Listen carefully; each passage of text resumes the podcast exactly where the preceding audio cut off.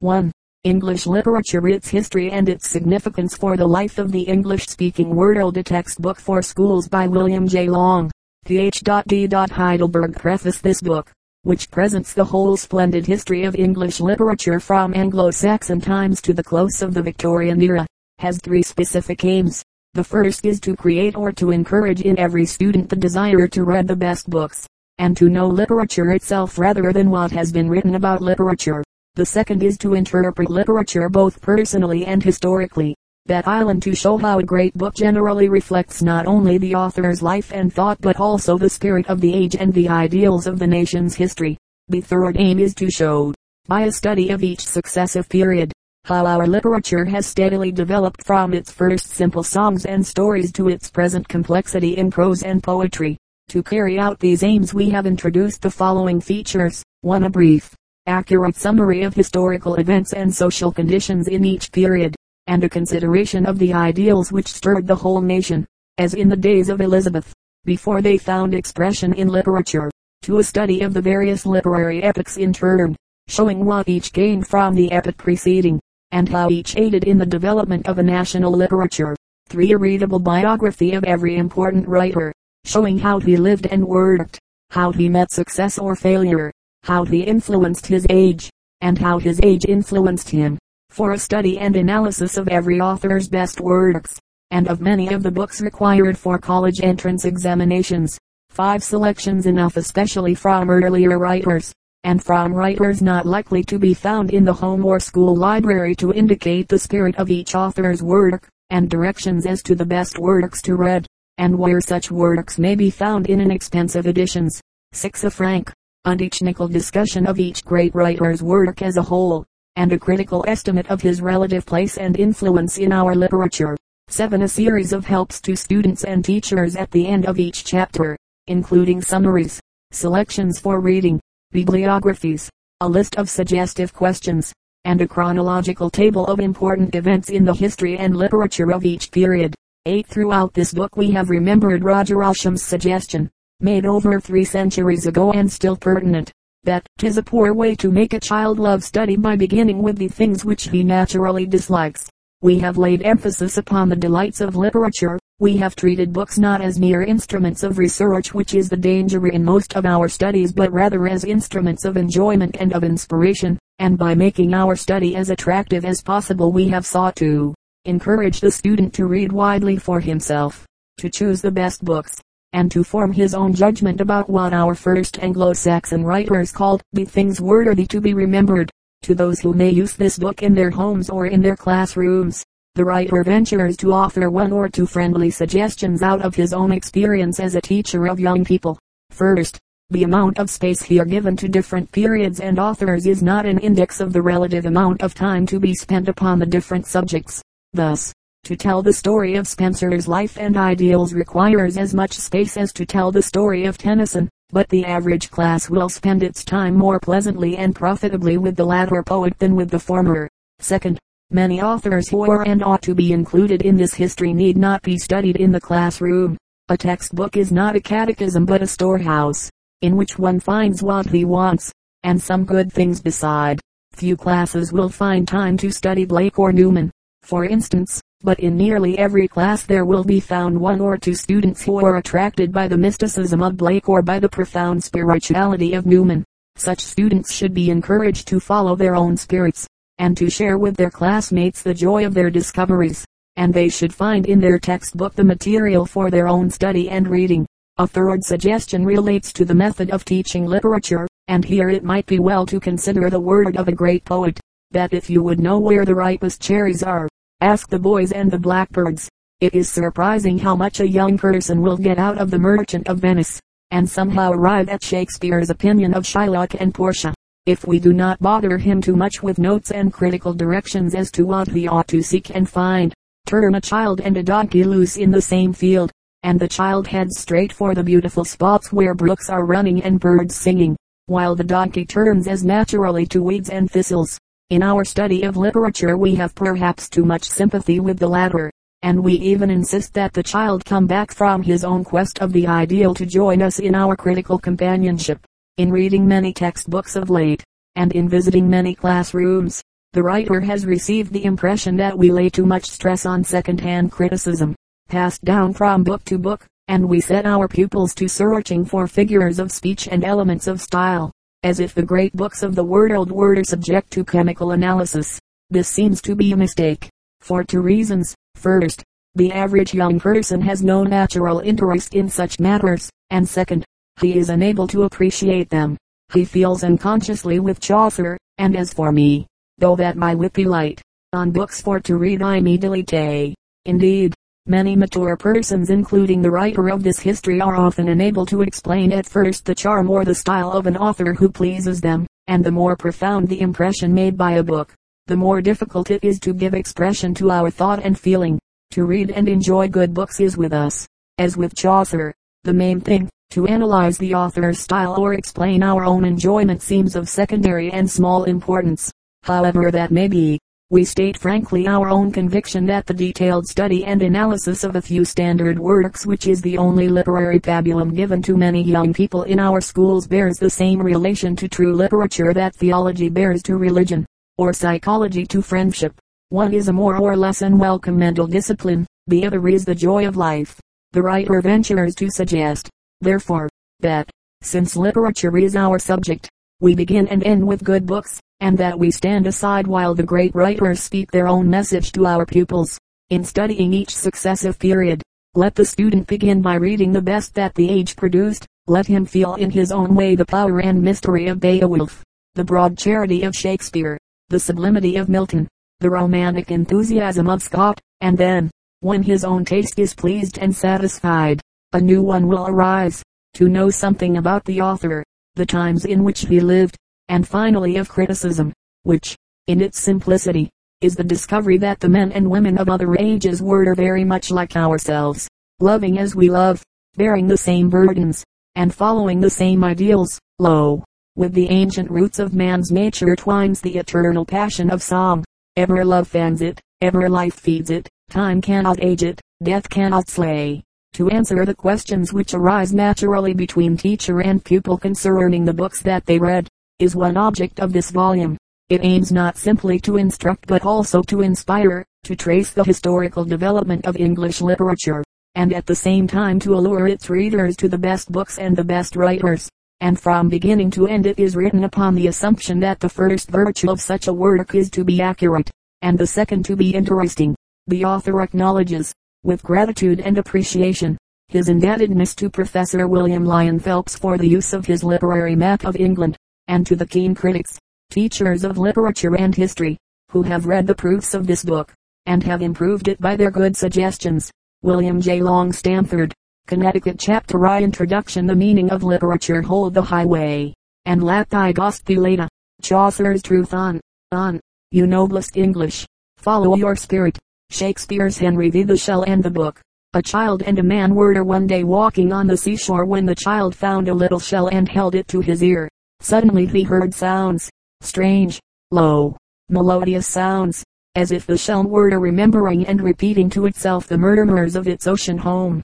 The child's face filled with wonder as he listened. Here in the little shell, apparently, was a voice from another world, and he listened with delight to its mystery and music. Then came the man, explaining that the child heard nothing strange, that the pearly curves of the shell simply caught a multitude of sounds too faint for human ears, and filled the glimmering hollows with the murmur of innumerable echoes. It was not a new world, but only the unnoticed harmony of the old that had aroused the child's wonder. Some such experience as this awaits us when we begin the study of literature, which has always two aspects, one of simple enjoyment and appreciation, the other of analysis and exact description. Let a little song appeal to the ear, or a noble book to the heart, and for the moment, at least, we discover a new world, a world so different from our own that it seems a place of dreams and magic. To enter and enjoy this new world, to love good books for their own sake, is the chief thing. To analyze and explain them is a less joyous but still an important matter. Behind every book is a man, behind the man is the race, and behind the race are the natural and social environments whose influence is unconsciously reflected. These also we must know, if the book is to speak its whole message.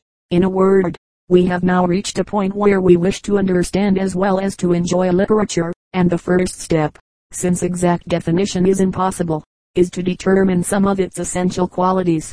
Qualities of literature. The first significant thing is the essentially artistic quality of all literature. All art is the expression of life in forms of truth and beauty, or rather, it is the reflection of some truth and beauty which are in the world, but which remain unnoticed until brought to our attention by some sensitive human soul. Just as the delicate curves of the shell reflect sounds and harmonies too faint to be otherwise noticed. A hundred men may pass a hayfield and see only the sweaty toil and the windrows of dried grass, but here is one who pauses by a Romanian meadow, where girls are making hay and singing as they work. He looks deeper, sees truth and beauty where we see only dead grass and he reflects what he sees in a little poem in which the hay tells its own story. Yesterday's flowers am I and I have drunk my last sweet draught of dew. Young maidens came and sang me to my death. The moon looks down and sees me in my shroud, the shroud of my last dew.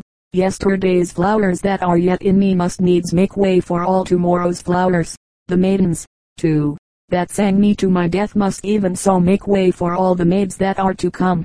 And as my soul, so to their soul will be laden with fragrance of the days gone by. The maidens that tomorrow come this way will not remember that I once did bloom, for they will only see the newborn flowers. Yet will my perfume laden soul bring back, as a sweet memory, to women's hearts their days of maidenhood. And then they will be sorry that they came to sing me to my death, and all the butterflies will mourn for me. I bear away with me the sunshine's dear remembrance, and the low soft murmurs of the spring. My breath is sweet as children's prattle is. I drank in all the whole earth's fruitfulness, to make of it the fragrance of my soul that shall outlive my death. One who reads only that first exquisite line, Yesterday's flowers am I, can never again see hay without recalling the beauty that was hidden from his eyes until the poet found it. In the same pleasing, surprising way, all artistic work must be a kind of revelation. Thus architecture is probably the oldest of the arts, Yet we still have many builders but few architects. That island men whose work in wood or stone suggests some hidden truth and beauty to the human senses. So in literature, which is the art that expresses life in words that appeal to our own sense of the beautiful, we have many writers but few artists. In the broadest sense, perhaps, literature means simply the written records of the race, including all its history and sciences, as well as its poems and novels. In the narrower sense literature is the artistic record of life, and most of our writing is excluded from it, just as the mass of our buildings, mere shelters from storm and from cold, are excluded from architecture. A history or a work of science may be and sometimes is literature, but only as we forget the subject matter and the presentation of facts in the simple beauty of its expression. The second quality of literature is its suggestiveness its appeal to our emotions and imagination rather than to our intellect. It is not so much what it says as what it awakens in us that constitutes its charm. When Milton makes Satan say, myself and hell, he does not state any fact, but rather opens up in these three tremendous words a whole world of speculation and imagination. When Faustus in the presence of Helen asks, was this the face that launched a thousand ships? He does not state a fact or expect an answer. He opens a door through which our imagination enters a new world, a world of music, love, beauty, heroism, the whole splendid world of Greek literature. Such magic is in words. When Shakespeare describes the young Biron as speaking in such apt and gracious words that aged ears play truant at his tales, he has unconsciously given not only an excellent description of himself, but the measure of all literature which makes us play truant with the present world and run away to live a while in the pleasant realm of fancy. The province of all art is not to instruct but to delight, and only as literature delights us, causing each reader to build in his own soul that lordly pleasure house of which Tennyson dreamed in his Palace of Art, is it worthy of its name. The third characteristic of literature, arising directly from the other two, is its permanence. The world does not live by bread alone, Notwithstanding its hurry and bustle and apparent absorption in material things, it does not willingly let any beautiful thing perish. This is even more true of its songs than of its painting and sculpture, though permanence is a quality we should hardly expect in the present deluge of books and magazines pouring day and night from our presses in the name of literature. But this problem of too many books is not modern, as we suppose. It has been a problem ever since Caxton brought the first printing press from Flanders. 400 years ago, and in the shadow of Westminster Abbey opened his little shop and advertised his wares as good and cheap. Even earlier, a thousand years before Caxton and his printing press, the busy scholars of the great library of Alexandria found that the number of parchments was much too great for them to handle, and now, when we print more in a week than all the Alexandrian scholars could copy in a century, it would seem impossible that any production could be permanent that any song or story could live to give delight in future ages. But literature is like a river in flood, which gradually purifies itself into waves. The mud settles to the bottom, and the scum rises to the top. When we examine the writings that by common consent constitute our literature, the clear stream purified of its dross, we find at least two more qualities, which we call the tests of literature, and which determine its permanence. Tests of literature the first of these is universality. That island the appeal to the widest human interests and the simplest human emotions. Though we speak of national and race literatures, like the Greek or Teutonic, and though each has certain superficial marks arising out of the peculiarities of its own people, it is nevertheless true that good literature knows no nationality, nor any bounds save those of humanity. It is occupied chiefly with elementary passions and emotions, love and hate, joy and sorrow, fear and faith, which are an essential part of our human nature, and the more it reflects these emotions the more surely does it awaken a response in men of every race. Every father must respond to the parable of the prodigal son, wherever men are heroic. They will acknowledge the mastery of Homer, wherever a man thinks on the strange phenomenon of evil in the world. He will find his own thoughts in the book of Job. In whatever place men love their children, their hearts must be stirred by the tragic sorrow of Oedipus and King Lear. All these are but shining examples of the law that only as a book or a little song appeals to universal human interest does it become permanent. The second test is a purely personal one, and may be expressed in the indefinite word, style. It is only in a mechanical sense that style is the adequate expression of thought, or the peculiar manner of expressing thought, or any other of the definitions that are found in the rhetorics. In a deeper sense, Style is the man. That island the unconscious expression of the writer's own personality. It is the very soul of one man reflecting, as in a glass, the thoughts and feelings of humanity. As no glass is colorless, but tinges more or less deeply the reflections from its surface. So no author can interpret human life without unconsciously giving to it the native hue of his own soul. It is this intensely personal element that constitutes style. Every permanent book has more or less of these two elements, the objective and the subjective, the universal and the personal, the deep thought and feeling of the race reflected and colored by the writer's own life and experience. The object in studying literature, aside from the pleasure of reading, of entering into a new world and having our imagination quickened, the study of literature has one definite object, and that is to know men. Now man is ever a dual creature, he has an outward and an inner nature, he is not only a doer of deeds, but a dreamer of dreams, and to know him, the man of any age, we must search deeper than his history. History records his deeds, his outward acts largely, but every great act springs from an ideal, and to understand this we must read his literature, where we find his ideals recorded.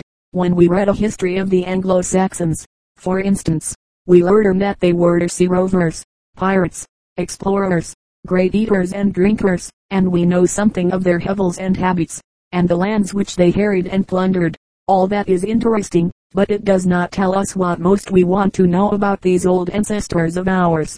Not only what they did, but what they thought and felt, how they looked on life and death, what they loved, what they feared, and what they reverenced in God and man. Then we turn from history to the literature which they themselves produced, and instantly we become acquainted these hardy people were not simply fighters and freebooters, they were men like ourselves. Their emotions awaken instant response in the souls of their descendants. At the words of their gleemen we thrill again to their wild love of freedom and the open sea. We grow tender at their love of home, and patriotic at their deathless loyalty to their chief, whom they chose for themselves and hoisted on their shields in symbol of his leadership. Once more we grow respectful in the presence of pure womanhood or melancholy before the sorrows and problems of life, or humbly confident, looking up to the God whom they dared to call the All-Father. All these and many more intensely real emotions passed through our souls as we read the few shining fragments of verses that the jealous ages have left us. It is so with any age or people. To understand them we must read not simply their history, which records their deeds, but their literature, which records the dreams that made their deeds possible. So Aristotle was profoundly right when he said that poetry is more serious and philosophical than history, and Goethe, when he explained literature as the humanization of the whole world. Importance of literature. It is a curious and prevalent opinion that literature, like all art, is a mere play of imagination, pleasing enough, like a new novel, but without any serious or practical importance. Nothing could be farther from the truth. Literature preserves the ideals of a people, and ideals love, faith, duty, friendship, freedom, reverence are the part of human life most worthy of preservation.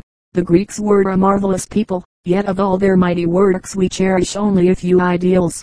Ideals of beauty in perishable stone, and ideals of truth in imperishable prose and poetry.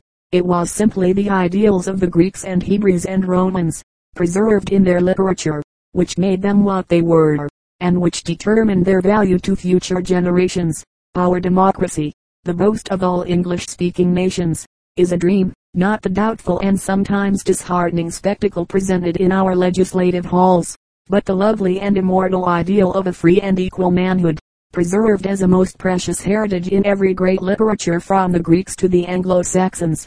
All our arts, our sciences, even our inventions are founded squarely upon ideals, for under every invention is still the dream of Beowulf, that man may overcome the forces of nature, and the foundation of all our sciences and discoveries is the immortal dream that men shall be as gods, knowing good and evil. In a word, our whole civilization, our freedom, our progress, our homes, our religion, rest solidly upon ideals for their foundation. Nothing but an ideal ever endures upon earth. It is therefore impossible to overestimate the practical importance of literature, which preserves these ideals from fathers to sons, while men, cities, governments, civilizations, vanish from the face of the earth. It is only when we remember this that we appreciate the action of the devout Mussulman, who picks up and carefully preserves every scrap of paper on which words are written, because the scrap may perchance contain the name of Allah and the ideal is too enormously important to be neglected or lost.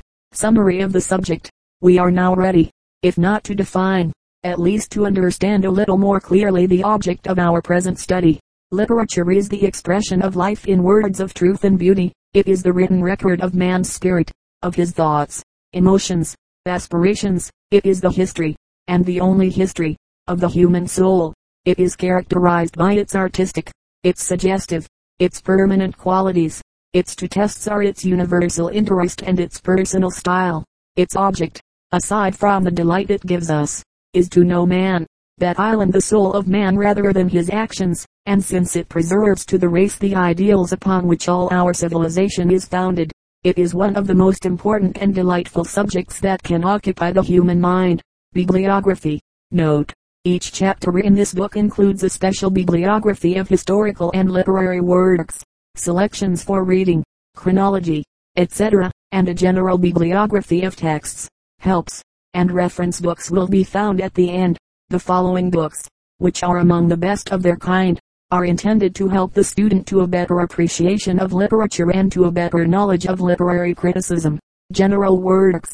Woodberry's Appreciation of Literature Baker and Taylor Company, Gates's Studies in Appreciation Macmillan, Bates's Talks on the Study of Literature Houghton, Mifflin, Worsfold's On the Exercise of Judgment in Literature Dent, Harrison's The Choice of Books Macmillan, Ruskin's Sesame and Lilies, Part I, Matthew Arnold's Essays in Criticism, Essays, Emerson's Books, In Society and Solitude, Dowden's The Interpretation of Literature, in transcripts and studies Kegan Paul and Company and the teaching of English literature.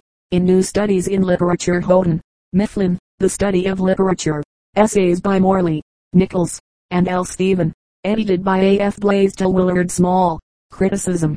Gayley and Scott's An Introduction to the Methods and Materials of Literary Criticism. Ginn and Company, Winchester's Principles of Literary Criticism. Macmillan, Worsfold's Principles of Criticism. Longmans, Johnson's Elements of Literary Criticism. American Book Company, Saintsbury's History of Criticism. Dodd, Mead, Poetry, Gummere's Handbook of Poetics. Ginn and Company, Stedman's The Nature and Elements of Poetry. Houghton, Mifflin, Johnson's The Forms of English Poetry. American Book Company, Alden's Specimens of English Verse Holt, Gummere's The Beginnings of Poetry Macmillan, Saintsbury's History of English Prosody Macmillan, The Drama, Caffin's Appreciation of the Drama Baker and Taylor Company, The Novel, Raleigh's The English Novel Scribner, Hamilton's The Materials and Methods of Fiction Baker and Taylor Company Chapter II The Anglo-Saxon or Old English Period 450-1050 I Our First Poetry Beowulf. Here is the story of Beowulf, the earliest and the greatest epic, or heroic poem, in our literature. It begins with a prologue, which is not an essential part of the story, but which we review gladly for the sake of the splendid poetical conception that produced Scyld, king of the Spear Danes. At a time when the Spear Danes were without a king, a ship came sailing into their harbor. It was filled with treasures and weapons of war, and in the midst of these warlike things was a baby sleeping. No man sailed the ship, it came of itself, bringing the child, whose name was Scyld. Now Scyld grew and became a mighty warrior, and led the Spear Danes for many years, and was their king. When his son Beowulf had become strong and wise enough to rule, then weird fate, who speaks but once to any man, came and stood at hand, and it was time for Scyld to go. This is how they buried him. Then Scyld departed, at word of Weird spoken, the hero to go to the home of the gods. Sadly they bore him to brink of the ocean. Comrades, still heeding his word of command, there rode in the harbor the prince's ship, ready, with prow curving proudly and shining sail set. Shipward they bore him, their hero beloved, the mighty they laid at the foot of the mast. Treasures were there from far and near gathered, byrnies of battle, armor and swords. Never a keel sailed out of a harbor so splendidly tricked with the trappings of war. They heaped on his bosom a hoard of bright jewels to fare with him forth on the flood's great breast. No less gift they gave than the unknown provided. When alone, as a child, he came in from the mere. High o'er his head waved a bright golden standard. Now let the waves bear their wealth to the home. Sad soul they gave back its gift to the ocean mournful their mood as he sailed out to sea. And no man, says the poet, neither counselor nor hero, can tell who received that lading. One of Scyld's descendants was Hrothgar, king of the Danes, and with him the story of our Beowulf begins. Hrothgar in his old age had built near the sea a mead hall called Heorot, the most splendid hall in the whole world, where the king and his thanes gathered nightly to feast and to listen to the songs of his gleemen. One night, as they were all sleeping, a frightful monster, Grendel, broke into the hall, killed thirty of the sleeping warriors, and carried off their bodies to devour them in his lair under the sea. The appalling visit was speedily repeated, and fear and death reigned in the great hall. The warriors fought at first, but fled when they discovered that no weapon could harm the monster. Heorot was left deserted and silent. For twelve winters Grendel's horrible raids continued, and joy was changed to mourning among the Spear Danes. At last the rumor of Grendel crossed over the sea to the land of the Geats, where a young hero dwelt in the house of his uncle, King Hygelac. Beowulf was his name, a man of immense strength and courage, and a mighty swimmer who had developed his powers fighting the nickers, whales, walruses and seals, in the ice-bound northern ocean. When he heard the story, Beowulf was stirred to go and fight the monster and free the Danes, who were his father's friends. With 14 companions he crosses the sea. There is an excellent bit of ocean poetry here ll. 210-224, and we get a vivid idea of the hospitality of a brave people by following the poet's description of Beowulf's meeting with King Hrothgar and Queen Wealhtheow, and of the joy and feasting and storytelling in Heorot. The picture of Wealhtheow passing the mead cup to the warriors with her own hand is a noble one, and plainly indicates the reverence paid by these strong men to their wives and mothers. Night comes on, the fear of Grendel is again upon the Danes, and all withdraw after the king has warned Beowulf of the frightful danger of sleeping in the hall. But Beowulf lies down with his warriors, saying proudly that, since weapons will not avail against the monster, he will grapple with him barehanded and trust to a warrior's strength. Forth from the fens, from the misty moorlands, Grendel came gliding God's wrath he bore came under clouds, until he saw clearly, glittering with gold plates, the mead hall of men. Down fell the door, though fastened with fire bands, open it sprang at the stroke of his paw. Swollen with rage burst in the bale bringer, flamed in his eyes a fierce light, likest fire, at the sight of men again sleeping in the hall. Grendel laughs in his heart, Thinking of his feast, he seizes the nearest sleeper, crushes his bone case with a bite, tears him limb from limb, and swallows him. Then he creeps to the couch of Beowulf and stretches out a claw, only to find it clutched in a grip of steel. A sudden terror strikes the monster's heart. He roars, struggles, tries to jerk his arm free, but Beowulf leaps to his feet and grapples his enemy barehanded. To and fro they surge. Tables are overturned, golden benches ripped from their fastenings, the whole bill,